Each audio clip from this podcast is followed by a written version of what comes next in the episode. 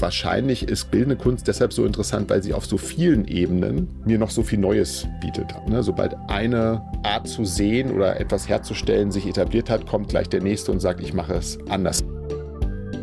Herzlich willkommen bei Die Sucht zu sehen, dem Griesebach-Podcast. Alle zwei Wochen sprechen wir hier mit Menschen, die etwas in der Kunst oder über sie zu sagen haben. Heute zu Gast ist Philipp Hübel. Der gebürtige Hannoveraner hat Philosophie und Sprachwissenschaft in Berlin, Berkeley, New York und Oxford studiert. Mittlerweile ist er Gastprofessor für Philosophie und Kulturwissenschaft an der Universität der Künste Berlin. Außerdem ist er Autor von Bestsellern wie Die aufgeregte Gesellschaft oder Folge dem weißen Kaninchen, in denen er auch immer wieder über das Thema Kunst reflektiert. Das Vergnügen an Kunst. Wie ist das überhaupt in uns entstanden? Welche Künstler werden warum erfolgreich? Und warum bezeichnen Künstler ihre eigenen Arbeiten so ungern als schön? Er wird es uns alles gleich beantworten in Folge neunundfünfzig von Die Sucht zu sehen. Herzlich willkommen, lieber Philipp Hübel. Danke für die Einladung. Sehr gerne, lieber Philipp. Du lehrst Philosophie und schreibst Bestseller. Bei Griesebach sind wir auf dich gekommen, weil du dich in deiner Arbeit neben vielen anderen Schwerpunkten auch regelmäßig mit dem Wesen von Kunst auseinandersetzt. Wenn man also über das Wesen von Kunst sprechen will, dann macht es Sinn, bei dem Verhältnis von Kunst und Schönheit anzusetzen. Das entnehme ich deinem Buch Folge dem weißen Kaninchen. Fangen wir vielleicht auch mal mit klassischer Kunst und Schönheit an. Die sind nämlich sozusagen verschwistert, richtig? Ja, kann man sagen. Eigentlich die Tradition der Ästhetik ging ja mit Platons äh, Symposion los, also das Gastmahl, wo Sokrates sich mit Athener Bürgern, Intellektuellen über die Natur von Schönheit und Kunst unterhält. Und da sind sozusagen Kunst und Schönheit noch sehr eng beieinander. Also Sokrates sagt, äh, was weckt diesen Eros in uns, also diesen ja, vielleicht könnte man sagen, sowas wie, es ist weit gefasst, ne? So eine Art Schönheitssinn oder so eine Art Leidenschaftsspark, könnte man auch sagen. Und da ist ganz klar, es sind sowohl Dinge, die der Mensch erschafft, Artefakte, Kunstwerke, als auch bei in seinem Fall jetzt andere Menschen, Knaben oder Jünglinge. Aber man könnte das verallgemeinern, dass man sagt, naja, Dinge, die wir erschaffen, können schön sein, aber auch die Dinge in der Natur. Und das ist da sehr eng zusammengeführt und erst in der Moderne geht das eigentlich auseinander, dass man sowas sagt wie, naja, wir können einmal Schönheit untersuchen, das ist eine Frage der Ästhetik und wir können uns fragen, was Kunst ist und beides überschneidet sich manchmal, aber kann natürlich auch getrennt voneinander behandelt werden. Wenn Schönheit demnach lange der Maßstab für Kunst war oder Voraussetzung, was war der Maßstab für Schönheit und hat der sich dann auch angepasst oder geändert? Ja, das ist natürlich die, die ganz große Frage, die keiner so richtig beantworten kann. Inzwischen gibt es ja sehr viel sozusagen empirische Studien dazu, was Menschen schön finden. Und sagen wir mal, die Kulturgeschichte hat immer nach dem Universellen ge- gesucht. Gibt es irgendwas, was universell schön ist, also für jeden Menschen zu jeder Zeit? Und wenn man sich heute mal die Forschung anschaut und auch so Kulturvergleiche macht, ist das relativ wenig oder relativ abstrakt. Dann sagt man dann sowas wie, naja, Symmetrie, Harmonie, Einfachheit, Ausgeglichenheit, also man hat dann so abstrakte Dinge, sobald man es konkreter machen möchte und sowas sagt wie alle Menschen finden einen Sonnenuntergang schön oder was weiß ich, einen Korallenriff oder einen Urwald, wird man immer Fälle finden, wo Leute das nicht so schön finden und wahrscheinlich ist es so, dass unser Schönheitssinn so eine Art Wohlgefallenssinn ist, Genusssinn und alle unsere mentalen Zustände, Emotionen haben wahrscheinlich in der Evolution eine Funktion gehabt, die uns gesagt haben, das ist gut oder das ist schlecht, pass auf oder geh dahin. Und der, immer wenn mir irgendwas in meinem Kopf sagt, das ist gut oder angenehm, ist es irgendwas, was positiv ist. Also wir finden süße Dinge angenehm und ähm, Savannenflächen, weil wir da irgendwie den Blick schweifen lassen können.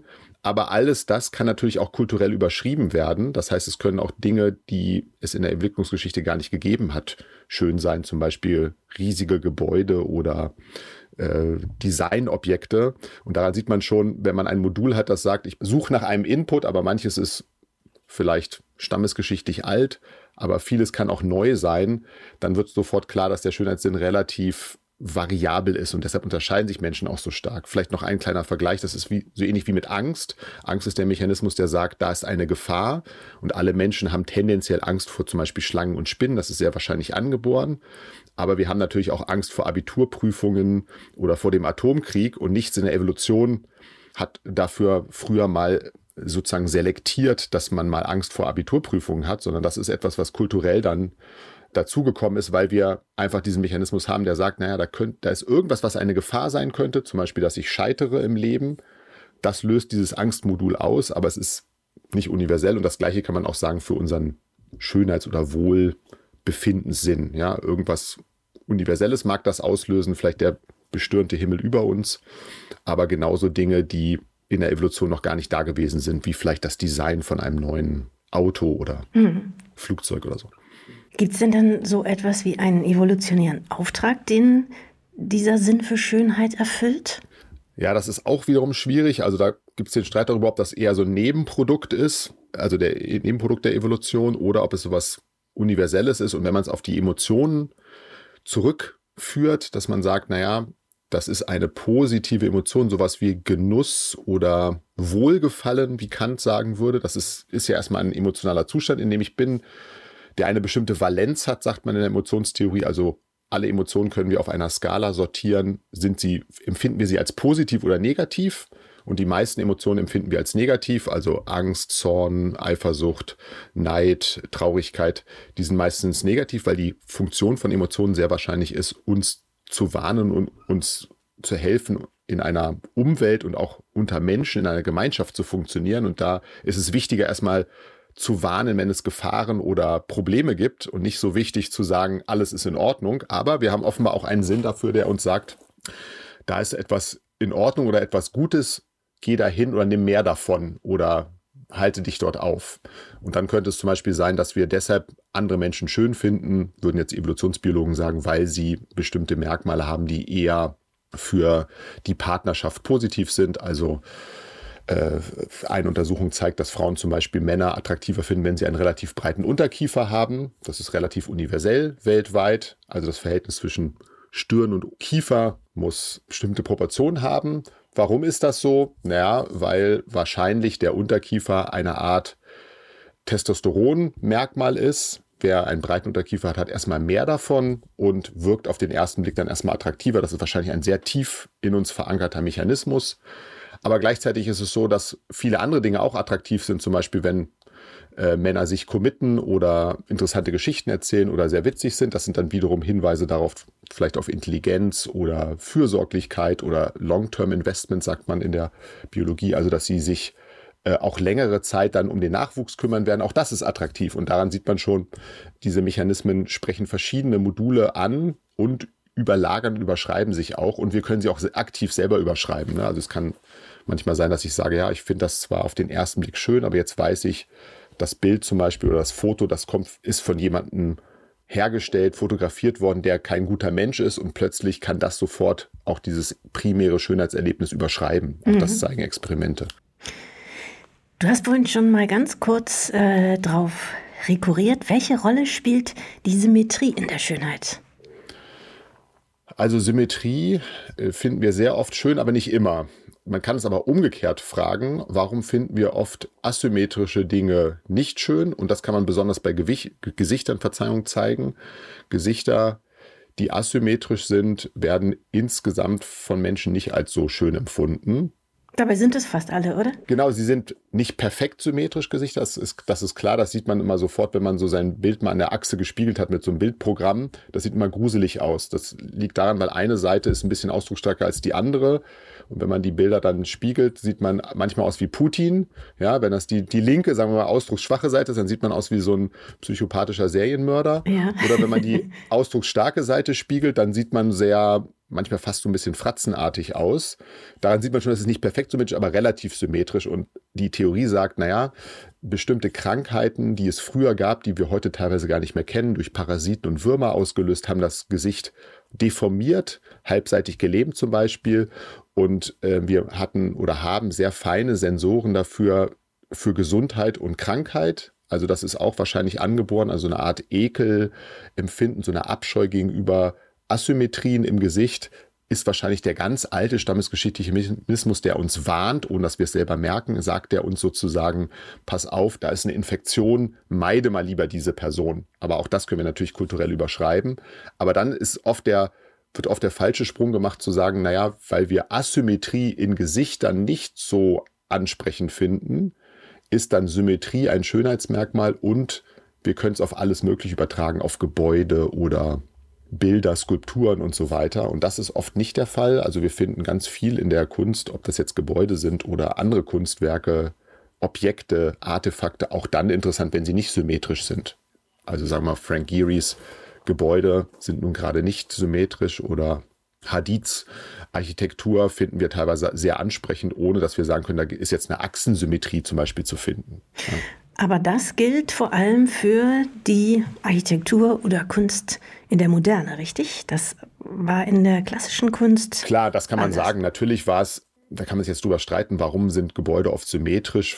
Wahrscheinlich hat das oft auch, ich bin jetzt kein Architekturexperte, aber es hat oft wahrscheinlich einfach statische Aspekte. Also das ist einfach einfacher, bestimmte Symmetrien dann statisch so zu bauen, dass man auch in die Höhe bauen kann. Und natürlich gab es, also sagen wir mal, alles, was der Mensch erschaffen hat, hat eine primäre Funktion, aber auch immer einen bestimmten Wert oder eine bestimmte moralische Vorstellung repräsentiert. Also ist ja nicht nur so, dass die Kirche, die ich jetzt baue, das hohe Kirchengebäude, Menschen fassen soll für den Gottesdienst, sondern ich will damit vielleicht auch sagen, dass das Sakrale oder das Göttliche das Besondere ist und das durch die Höhe, durch die Größe geehrt werden soll, weil Größe damit äh, eine Form von Ehrerbietung ist. Also jedes Artefakt, das wir schaffen, soll auch auf einer zweiten Ebene noch mal diese Werte widerspiegeln. Und dann kann natürlich sein, dass da Symmetrie sowas äh, bedeutet wie Ausgeglichenheit, Harmonie, weil zum Beispiel das Göttliche die Harmonie der Welt widerspiegelt oder für die Harmonie der Welt zuständig ist. Ja. Kommen wir wieder auf die Kunst. Wie und wann ist beim Menschen überhaupt dieser Impuls entstanden, sie a, herzustellen, aber auch zu erleben? Ja, gute Frage. Da muss man die ähm, Anthropologen fragen. Da bin ich jetzt nicht sozusagen der absolute Experte, aber wenn man sich so die frühesten Funde anschaut, Höhlen, Malereien und Artefakte, die man gefunden hat, haben Menschen offenbar schon sehr, sehr früh in der Entwicklungsgeschichte angefangen, etwas zu verzieren und sich Kunstwerke zu schaffen. Ja, irgendwie aus Knochen oder äh, Holz irgendwas zu schnitzen, äh, die Hand mal einfach auf die Höhle zu halten und drumherum zu malen. Auch Waffen wurden oft schon verziert, obwohl sie gar, die Verzierung gar nicht notwendig war. Also das scheint ein relativ tief in uns verwurzelter Drang zu sein. Und überhaupt der, die Idee, was Neues zu schaffen, also man kann es ja sozusagen noch weiter fassen, Artefakte zu erschaffen, also Dinge, die nicht natürlich vorkommen, sondern vom Menschen für einen bestimmten Zweck gemacht worden, sind ja auch eine Art innovativ-kreative Tätigkeit. Also Techne im Griechischen heißt Kunst, aber auch Kunstfertigkeit, also im Sinne von Technik. Also das heutige Technik stammt davon ab, da denken wir erstmal nicht an Kunst, wenn jemand jetzt ein neues Smartphone kreiert oder ein, was weiß ich, ein äh, neues Computerprogramm schreibt. Aber auch das ist natürlich innovativ und kreativ in dem Sinne, dass etwas Neues erschaffen wurde. Aber die Frage natürlich, was ist das Neue, ist ein großes Rätsel, weil das richtig nicht zu fassen ist. Ne? Alle Dinge, Einzeldinge sind irgendwie neu. Also jedes einzelne iPhone, das vom Band läuft, ist neu, weil es dieses eine iPhone vorher nicht gegeben hat. Also irgendwie meinen wir mit dem Neuen das Typenneue, diese neue Idee. Aber worin die neue Idee jetzt besteht, auch in der, sagen wir mal, zeitgenössischen bildenden Kunst, wann ist das jetzt wirklich neu, was dieser Künstler oder diese Künstlerin macht und wann ist es eine Variation von etwas, was wir schon vielleicht vor sechzig oder achtzig Jahren mal gesehen haben, ist unglaublich schwer zu sagen. Hm. Kommen wir jetzt also zur Schönheit in der Moderne. Welche Rolle spielt die Schönheit in den modernen Künsten? Ich glaube, Schönheit wird verbunden mit dem Klassischen und Traditionellen. Und man kann sagen, die Avantgarde-Kunst oder die, also die klassische moderne oder Avantgarde-Kunst so ab den zehner, zwanziger Jahren hat sehr stark versucht, sich gegen alles, was traditionell oder konservativ ist, durchzusetzen. Also alles, was irgendwie mit konservativen Werten zu tun hat, Klerus, Nationalismus, Patriotismus, Militarismus, also alles, was mit konservativem Denken zu tun hat, aber auch mit den konservativen im Sinne von klassischen, althergebrachten Formen der Repräsentation und Darstellung. Und äh, wenn man das einmal hat, dass man sagt, naja, ich möchte es anders machen, dann sieht man schnell, naja, wenn ich Dinge herstelle, die schön sind, dann bin ich noch so ein bisschen in diesem alten Denken. Oder wenn ich Dinge herstelle, die repräsentativ sind zum Beispiel, das haben die Künstler jetzt seit Jahrtausenden gemacht, Dinge hergestellt, die irgendwas abbilden. Und dann äh, wird schnell Schönheit zu einem Merkmal des althergebrachten Traditionellen. Und deshalb gibt es, gab es starke Tendenzen, also in der Avantgarde-Kunst der zehner, zwanziger Jahre, das nicht mehr in den Vordergrund zu stellen. Vielleicht ist Dadaismus der, das Extrembeispiel, sondern antiautoritär zu sein, gegen das althergebrachte, provokant, auch mit Nonsens und Ironie zu arbeiten. Also in meiner Schulzeit wollte ich mal eine Aktion mit einem Freund starten, habe mich dann aber doch nicht getraut. Hintergrund ist, wir waren im Kunstkurs und uns wurde gesagt, ähm, stellt mal etwas her, so wie Merit Oppenheim, nehmt ein Objekt wie eine Tasse und macht da zum Beispiel Fell rein, also verfremdet einen Alltagsgegenstand, um so die Sichtweise oder die Perspektive zu brechen oder herauszufordern. Und dann haben wir eine Gießkanne genommen in Gruppenarbeit und die mit, äh, nicht besonders originell jetzt, mit ähm, Watte umwickelt und festgeklebt. Das war dann eine wattierte Gießkanne. Und dann kamen wir noch auf die Idee, so einen Erpresserbrief drauf zu kleben, also so ausgeschnitten wie im Film, so aus verschiedenen Buchstaben. Ich brauche Liebe. War das dein ähm, Prüfungsfach, Kunst? Nein, war kein Prüfungsfach. Das hatte man dann einfach so als eins der vielen Fächer. Das war einfach so eine Aufgabe. Die Hauptidee kam auch von einem Schulfreund. Ich will das jetzt gar nicht, diese kreative, dieses kreative äh, Feuerwerk. Diese, genau, diese Genialität will ich gar nicht mir selber zuschreiben. Und dann dachten wir, müssten das eigentlich mal in das Sprengelmuseum, also das ist sozusagen das in Hannover das Museum für moderne und zeitgenössische Kunst. Ähm, damals war, glaube ich, auch noch der Eintritt frei. Da konnten wir einfach so reinmarschieren. Wir dachten, wir stellen das da einfach irgendwo hin und gucken mal, was passiert, ob das jemand als Kunstwerk annimmt. Ja, so im Beuysschen Sinne ist. Im Beuysschen Sinne, genau. Wir haben es uns nicht getraut. Äh, später hat man dann Geschichten gelesen, wo das andere Künstler gemacht haben. Banksy hat das zum Beispiel gemacht, ne? Irgendwo welche Bilder hingeklebt, die gar nicht in das Museum gehören. Objekte irgendwo hingestellt. Also das ist irgendwie naheliegend, dass man das mal ausprobiert. Aber tatsächlich hat mein jüngster Bruder, ich habe zwei Brüder, der hat das mal gemacht, aber auch nur durch Zufall. Der war auf der Dokumenta und hatte so eine Postkarte dabei mit Aborigine-Kunst drauf und hat die Postkarte auf einen Podest gestellt, auf dem sonst nichts stand. Da fehlte vielleicht das Kunstwerk, aber es stand ein Schild dran. Und natürlich kamen sofort die Leute in den Raum und die, die alles fotografiert haben, haben auch diese Postkarte fotografiert. Also in einigen privaten Fotoalben ist jetzt sozusagen auf der Dokumenta diese Postkarte dokumentiert, die er da einfach nur sozusagen, weil er sie in seiner Jacketttasche gefunden hat, dahingestellt hat. Es scheint auch ein Zusammenhang zu bestehen zwischen Schönheit und Vertrautheit, oder? Ja, das ist eine der interessantesten Untersuchungen aus der Psychologie, auch relativ gut belegt, nennt man Mere-Exposure-Effekt. Also man könnte es übersetzen als Vertrautheitseffekt und das ist die Beobachtung, dass man Dinge, wenn man sie oft sieht oder auch hört, dass sie einem nicht nur vertrauter vorkommen, sondern auch positiver vorkommen.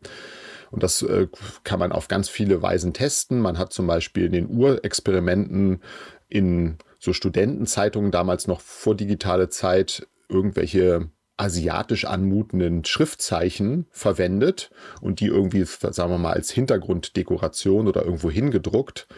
Und dann ein, zwei Monate später, wenn das viele Studenten gelesen haben, diese Zeitung, natürlich gar nicht wussten, was diese Zeichen bedeuten, Leuten Zeichen vorgelegt und gesagt, hier schau mal, das sind asiatische Schriftzeichen, du musst die gar nicht kennen, aber was würdest du sagen, ist das, hat das eher eine positive oder eine negative Bedeutung? Und da haben die Leute signifikant bei denen ihnen vertrauten, also bekannten Zeichen eher gesagt, oh, das hat wahrscheinlich eine positive Bedeutung. Und das kann man jetzt übertragen auf Bilder, die man oft gesehen hat, also wenn man Fotos oder Bilder öfter mal sieht, dann äh, hat man das Gefühl, die sehen irgendwie besser aus. Die ganze Werbung arbeitet natürlich damit, wenn ich immer wieder bestimmte Markenzeichen sehe, zum Beispiel Coca-Cola, gehe ich dann vielleicht im Supermarkt, selbst wenn ich sieben verschiedene Coca-Cola-Sorten zur Verfügung habe, wenn ich so schnell mich entscheiden muss, nehme ich das, was mir vertraut vorkommt. Man kann das zeigen, sehr spannend mit den ganzen Songs für den Eurovision Song Contest. Das ist nachgewiesen. Also je häufiger die davor gespielt wurden, desto wahrscheinlicher ist es, dass die Leute auch in die Endrunden kommen und bei der Spitzengruppe sind. Aber, das zeigt die Studie auch, wenn man es übertreibt, also es geht, geht nur bis zu einem bestimmten Schleifpunkt, kippt es ins Gegenteil. Das kennen wir auch von Songs, ne? Weil wir haben so einen Lieblingssong, aber irgendwann kommt manchmal der Punkt, wo man sagt, den kann ich jetzt absolut nicht mehr hören, den habe ich jetzt zu oft gehört. Habe ich nur überhört, genau, ja. Und was da evolutionär wahrscheinlich dahinter steckt, das ist natürlich auch nur Spekulation, aber es ist naheliegend, dass man sagt, naja, wahrscheinlich gibt es im Kopf ein Modul, das sagt mir, das da ist etwas, mit dem du oft schon Kontakt hattest, da geht keine Gefahr von aus und das war bisher etwas Positives und durch die reine Wiederholung wird mir so eine Art positives, wohliges Sicherheitsgefühl gegeben. Und das könnte aber auch erklären, warum dann einige Kunstwerke zum Beispiel, die Menschen oft gesehen haben, weil es einfach Klassiker sind, vielleicht Gemälde von Picasso oder von Dalí, dass die dann, dadurch, dass man sie so oft gesehen hat, sie einem dann auch wertvoller erscheinen als Laien, ohne dass man jetzt das sozusagen kunstgeschichtlich irgendwie einordnen könnte, weil man einfach damit eine gewisse Vertrautheit hat. Oder mit Musik ist das vielleicht genauso. Bestimmte Lieder oder sagen wir, Stücke aus der Klassik, die man oft gehört hat, verbindet man dann einfach mit so einem Vertrautheitsgefühl. Ja. Früher musste man kunsthandwerklich begabt sein, um sich überhaupt als Künstler etablieren zu können. Welche Fähigkeiten muss denn heute ein Künstler haben, um erfolgreich zu sein? Ja, ist auch eine gute Frage. Also mir war nicht bewusst, ich bin jetzt an der Universität der Künste als Gastprofessor und ähm, mir war gar nicht bewusst, dass in vielen der Meisterklassen gar nicht Techniken primär gelernt werden. Also wenn man Malerei studiert, kann man natürlich auch Kurse belegen, wo man Maltechniken lernt, aber es geht eher darum, natürlich die Kreativität zu wecken und natürlich auch seine eigene Stimme oder seine eigene Richtung, seine Linie zu finden. Und ähm, was aber relativ wenig unterrichtet oder gezeigt wird und was aber eigentlich, worauf es eigentlich einkommt, ist natürlich, sich auf dem Kunstmarkt zu platzieren, weil viele Studien einfach zeigen, dass es, oder ich sage mal andersrum, naiverweise könnte man annehmen, dass sozusagen diejenigen in der, vor allem in der zeitgenössischen bildenden Kunst, dann besonders erfolgreich sind, wenn sie ein besonders hohes kreatives Potenzial haben, besonders tolle, neue, überraschende Dinge machen, die einfach erstmal für sich eine besondere Qualität haben. Jetzt gibt es aber mehrere große Studien, die gemacht wurden, die zeigen, dass das nur eine Teilerklärung sein kann, dass der ein starker Faktor ist, wo man in diesem Kunstmarkt, oder man könnte sagen der Kunstwelt, also the art world, wie man im Englischen sagt, also eine Art Netzwerk aus Kuratoren, Galeristen, Experten, Journalisten, Akademikern und Künstlern, wenn man die und Sammlern natürlich, wenn man die alle zusammennimmt, die bilden diese Kunstwelt. Und wenn man da durch bestimmte Filter gegangen ist, ist es sehr viel wahrscheinlicher, dass man später größeren Erfolg hat, selbst wenn die, sagen wir mal, rein innovative oder kreative Fähigkeit, das große Potenzial gar nicht so stark ausgeprägt ist. Also das zeigt eine große Studie von einem Mathematiker Freiberger, der mit einem Kunstberater Magnus Resch heißt der, ist glaube ich relativ bekannt in der deutschen Kunstwelt. Die haben zusammen alle Daten gesammelt von allen Galerien, Auktionen, Ausstellungen, haben geschaut, wer ist wann erfolgreich geworden, gemessen jetzt an, wie oft wird die Person ausgestellt, wie wird sie auf Auktionen gehandelt, sozusagen welche Preise gewinnt sie und so weiter. Und da zeigte sich, wenn bestimmte Filter, Gagosian Galerie zum Beispiel in Amerika oder die Pace Gallery oder äh, wenn man es durchs MoMA oder Guggenheim, wenn man da relativ früh gelandet ist, schießt man steil nach oben. Und wenn man durch andere Institutionen geht, egal wie gut man ist oder wie talentiert man ist, hat man später nicht so großen Erfolg. Und das ist natürlich ein bisschen ernüchternd, weil man sieht, naja, es ist schon ein, auch eine sehr stark soziale Angelegenheit. Es gibt einige Gatekeeper, die an den wichtigen Schaltstellen sitzen und die entscheiden quasi, wer richtig großen Erfolg hat und wer das Glück hat, da durchzugehen, der hat dann Erfolg. Und wer das Pech hat, da vielleicht nicht, auch vielleicht auch durch Zufall nicht genannt zu werden, der ist dann nicht ganz so erfolgreich. Mhm. Und wahrscheinlich plus Ausnahmen, die die Regel bestätigen. Also Leute, die schon früh durchs MoMA geschleust wurden und dann aber irgendwie versickert sind. Ja. Genau, das ist einfach nur eine Wahrscheinlichkeit. Aber ich, ich weiß die Zahlen nicht mehr ganz genau aus dem Kopf, aber es war zehn oder zwanzig Mal dann schon wahrscheinlicher, wenn man dort war, dass man auch noch zwanzig Jahre später im Business ist. So kann man das ja messen. Natürlich wird auch jemand mal aussteigen oder sagen, das ist nichts für mich, oder der Erfolg dann doch sich nicht einstellen oder man hat eine Schaffenskrise, was ja auch nicht ungewöhnlich ist. Ne? Man hat die tollsten Ideen in den zwanzigern und dann fällt einem nichts mehr ein. Also all das gibt es, aber das ist ja das Tolle an dieser Studie, das ist gemittelt worden und ähm, die Fahrtabhängigkeit, nennen sie das, ist zu stark vorgegeben, dass man sagen könnte, das ist jetzt reine Zufallsverteilung. Also es könnte ja sein, dass man sowas sagt wie, naja, so eine Pace Gallery, die haben einfach so gute Kunstexperten, die können so früh tolle Talente spotten, dass die einfach logischerweise zwanzig Jahre später Erfolg haben. Aber man kann einfach ausrechnen, dass das rein wahrscheinlichkeitstheoretisch nicht sein kann, dass es nur diese Fähigkeit ist. Es muss auch die Galerie selber sein, die sozusagen diesen Spin noch gibt, dadurch, dass sie dem Künstler, der Künstlerin ein bestimmtes Label verteilt. Und das kennt man eigentlich aus allen Bereichen der Kultur. In der Ökonomie nennt man das die Signaltheorie. Also alles, was man tut, sehen die Leute ja immer nur anhand von wenigen Handlungen. Also wenn ich jemand anderen einschätzen will, kenne ich ja nicht seinen ganzen Charakter, sein ganzes Leben, sondern ich kenne vielleicht seinen Lebenslauf, wie ich weiß, wie er redet, wie er aussieht. Das heißt, ich muss immer jemanden beurteilen anhand von sehr unzureichender Information. Und deshalb ver- verwenden wir bestimmte Signale, die Menschen senden, um Aussagen oder Vorstellungen zu bilden davon, wie sie als ganze Person sind. Also wenn jemand Harvard auf dem Lebenslauf hat, gehe ich davon aus, der ist pfiffig.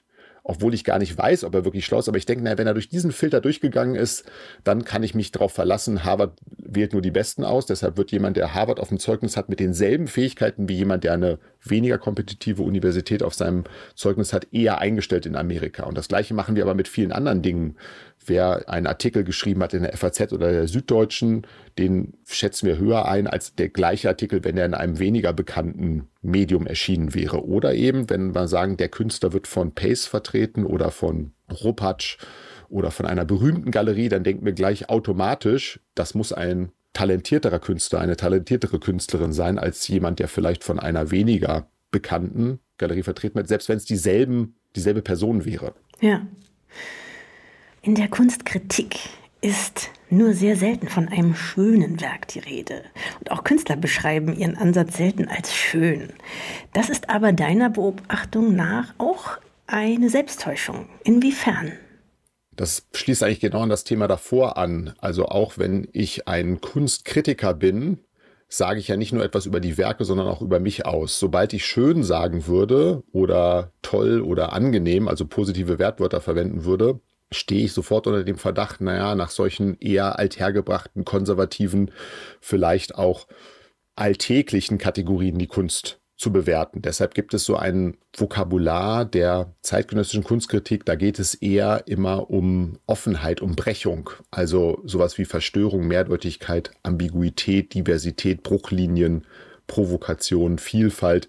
Alle diese Worte deuten erstmal an, dass man Komplexität und Vielfalt mag, und das sagt indirekt auch, dass man ein offener, kosmopolitischer Mensch ist. Das ist sehr stark korreliert. Leuten, denen das wichtig ist, sind sehr offen, und offene Menschen sind oft sehr kosmopolitisch progressive Menschen.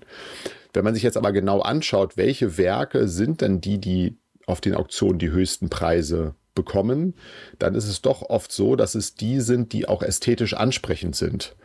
Das wird dann zwar oft nicht, vielleicht nicht so stark thematisiert, aber es spielt schon eine Rolle. Also ich habe mal ein Jahr in New York gelebt und hatte da auch Freunde, die, sagen wir mal so, in der Kunstszene gut vernetzt waren, und ab und zu haben die mich mitgenommen zu Feiern oder so Empfängen von Leuten, die sehr wohlhabende Kunstsammler waren. Und am Ende muss man sagen, hängt dann doch ein Warhol oder ein Lichtenstein über dem Sofa, weil es auch ein Objekt ist, das irgendwie vielleicht in die Einrichtung passt. Natürlich gibt es auch die Sammler, die sagen, ich habe die alle im gekühlten Lager und ich sammle wirklich, weil ich diese Objekte als Kunstwerke sammle. Aber die, die man sich dann hinhängt oder die gezeigt werden, sind doch die, die einen irgendwie ansprechen.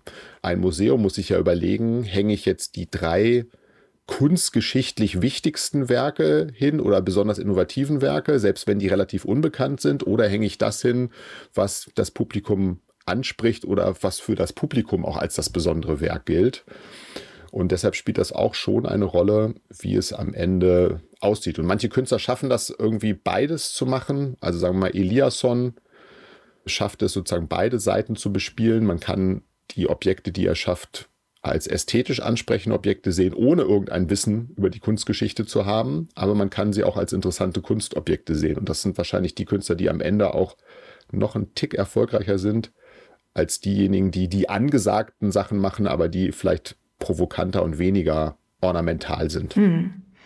Das Vergnügen an Kunst, das erklären die einen Philosophen ja mit der intellektuellen Perspektive, die anderen mit der emotionalen. Welchem Ansatz folgst du? Ja, ich glaube, das ist so eine Art Mischzustand. Also es gibt so einen Streit, der sich fragt, können wir das Kunsterleben, das wir haben, irgendwie runterbrechen auf einen Faktor.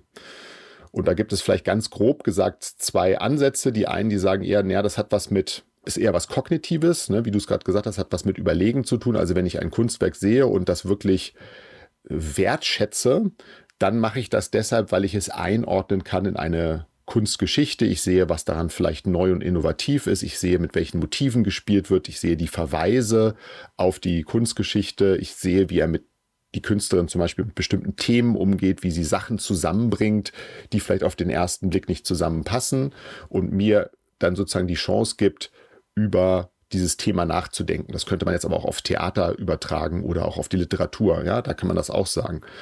Und die andere, sagen wir mal, etwas zugespitzte Gegenthese sagt, nein, vieles, was wir an der Wertschätzung, sobald wir diese Wertschätzung beschreiben, verwenden wir eigentlich Vokabular der Emotionalität. Wir sagen so etwas wie, wir sind verstört, wir staunen, wir bewundern etwas, wir äh, sind vielleicht auch eingeschüchtert, wir Oder sind provoziert. herausgefordert, genau, provoziert, herausgefordert.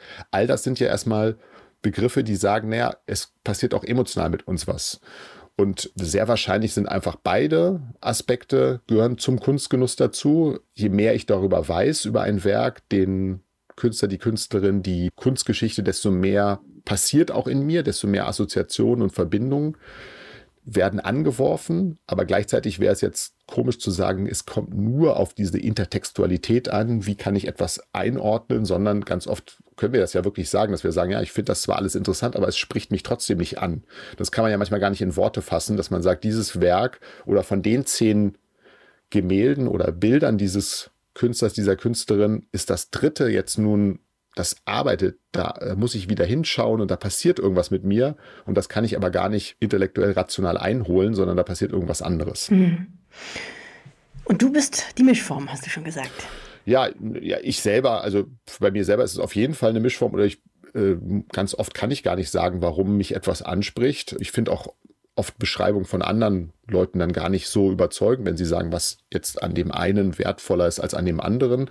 Aber ich glaube sozusagen, die Theorie hat sich zu sehr darauf kapriziert, eine, einen Mechanismus der Wertschätzung zu finden. Und wahrscheinlich ist Kunst deshalb, oder vor allem bildende Kunst deshalb so interessant, weil sie auf so vielen Ebenen und oft ja auch auf den zweiten und dritten Blick mir noch so viel Neues bietet. Also ich glaube, es ist eher, dass die Vielfalt oder wie du es gesagt hast, Provokation, Herausforderung jetzt gar nicht im Sinne von ich provoziere im moralischen Sinne, so wie Satire provoziert, sondern ich provoziere, ich fordere den Betrachter heraus, immer wieder darüber nachzudenken oder sich damit auseinanderzusetzen. Und deshalb ist es unwahrscheinlich, dass es jetzt eine Grundemotion gibt. Also es gibt einen Ansatz von einem amerikanischen Philosophen, Jesse Prince, sehr, sehr einflussreicher Philosoph seiner Generation, der sagt, naja, sowas wie die Grundemotion der Kunsterfahrung ist das Staunen. Er nennt die Works of Wonder, also das Staunen, Wonder, Wundern, Staunen liegt da nah beieinander im Deutschen. Aber selbst da könnte man sagen, naja, sobald das etabliert ist, wird irgendeine Künstlerin kommen und sagen, ja, jetzt mache ich aber mal Werke, die einen gar nicht staunen lassen, um das zu brechen. Und daran sieht man schon durch diese Referenzialität oder diese Selbstreferenzialität der Kunst, ist es unwahrscheinlich, dass das nun das Einzige ist, was das die Kunst ausmacht, sondern es ist gerade so, dass es die Vielfalt ist. Ne? Sobald eine Art zu sehen oder etwas herzustellen sich etabliert hat, kommt gleich der Nächste und sagt, ich mache es anders. Deshalb glaube ich eher als Neophilie, könnte man das nennen, also die Liebe zum Neuen, das Neue und Besondere, das ist eher so ein Bauprinzip und das macht die Sache unbestimmbar. Ich glaube, das ist, das ist vielleicht auch ein essentieller Bestandteil der Avantgarde oder zeitgenössischen Kunst oder eigentlich der Moderne seit etwa hundert Jahren, dass man es eben nicht mehr fassen kann, weil nur noch das Prinzip ist, sei innovativ. Und innovativ sagt natürlich, mache etwas anderes als bisher. Also alles immer, was bisher gemacht wurde, wird anders gemacht. Dann kommen wir jetzt zu den letzten beiden Fragen, Philipp, die wir hier jedem Gast stellen. Und bei beiden müsstest du dich jetzt allerdings festlegen. Ja. Die erste lautet nämlich, was ist dein Lieblingsmuseum? Das kann ich gar nicht sagen. Du hast ähm, Zeit. Also die, das großartigste Erlebnis, was ich mit einem Museum hatte, muss ich sagen, war mit dem Louvre, als ich zweitausend in, im Jahr zweitausend in Frankreich war, weil mir nicht klar war, als ich da reingegangen bin, wie groß das Louvre ist. Und ähm, ich habe mir alles angeschaut und ich habe, glaube ich, so sechs Stunden oder so darin verbracht. Und das war auch ein ästhetisches Erlebnis der absoluten Überforderung, was dazu führte, dass ich äh, fast am Ende im Dauerlauf durch das Museum gelaufen bin, weil ich nicht mehr vor jedem Bild stehen konnte. Also es war fast so eine Flucht vor der Überforderung eigentlich von der Fülle. Deshalb würde ich sagen, das war mein sozusagen ein Extremerlebnis. Und, äh, aber ich muss mich auf eins festlegen, ne? Ich darf nicht noch ein zweites sagen. Doch, du darfst, du darfst noch ein zweites sagen. Wir haben über das Sprengelmuseum Hannover gesprochen und mit dem Sprengelmuseum Hannover verbinde ich, es ist ein gutes Museum für moderne und zeitgenössische Kunst, aber jetzt vielleicht nicht das berühmteste der Welt oder vielleicht auch nicht das wichtigste in Deutschland, aber ich verbinde damit sehr starke Kindheitserinnerungen, weil es, wie gesagt, früher umsonst war und wir oft mit meinen Eltern dorthin gegangen sind und da auch selber malen durften. Es gab da so eine Ecke und da konnte man Bilder malen und sich dann und die auch an die Wand hängen. Da war so eine Art Kinderecke. Und ich habe noch als Jugendlicher ein Bild entdeckt, das ich da mal hingemalt habe. Das, irgendwann ist das entfernt worden. Ich weiß nicht, ob es das jetzt heute noch gibt. Ich war lange nicht mehr da. Aber ich verbinde so viel positive Erinnerungen damit, dass das fast gar nicht sozusagen, oder dass es immer unter den Top Ten sicherlich bleiben wird. Das ist schön. Und meine allerletzte Frage an dich lautet, Philipp, du darfst dir jedes Kunstwerk dieser Welt aussuchen. Welches nimmst du? Da würde ich von Boccioni Unique Forms of Continuity in Space nehmen. Also ein Werk von einem Futuristen, das ich zum ersten Mal im Metropolitan Museum in New York gesehen habe. Es gibt aber mehrere Abgüsse in mehreren Museen. Beschreib, wie das aussieht. Das ist so eine etwa vierzig Zentimeter hohe Figur. Sieht so ein bisschen aus wie so eine Transformers-Figur, futuristisch. Und das Interessante daran ist, also es hat mich sofort angesprochen. Ich kann jetzt auch gar nicht genau sagen, warum, aber es hat so eine eigenartige Dynamik. Also es wirkt sehr bewegt und dynamisch und gleichzeitig aber auch sehr starr und unbeweglich und fest. Und da steht eine gewisse Spannung. Und wenn, äh, als ich das zum ersten Mal gesehen habe, habe ich mir sowas gedacht wie, das würde ich gerne mal in meinen Vorgarten stellen, wenn ich das habe. Und wenn du da rankommst, dann nehme ich das gerne und ich stelle es mir in meinen Vorgarten, okay, wenn ich mal einen habe. Okay, sehr gut. Ist notiert. Lieber Philipp, wir danken dir für dieses, ja genau, sehr schöne Gespräch. Danke auch. Das war Folge neunundfünfzig von Die Sucht zu sehen. Wir freuen uns schon wieder auf unsere nächsten Gäste und auf Sie. In zwei Wochen neu auf griesebach Punkt com und überall, wo es Podcasts gibt.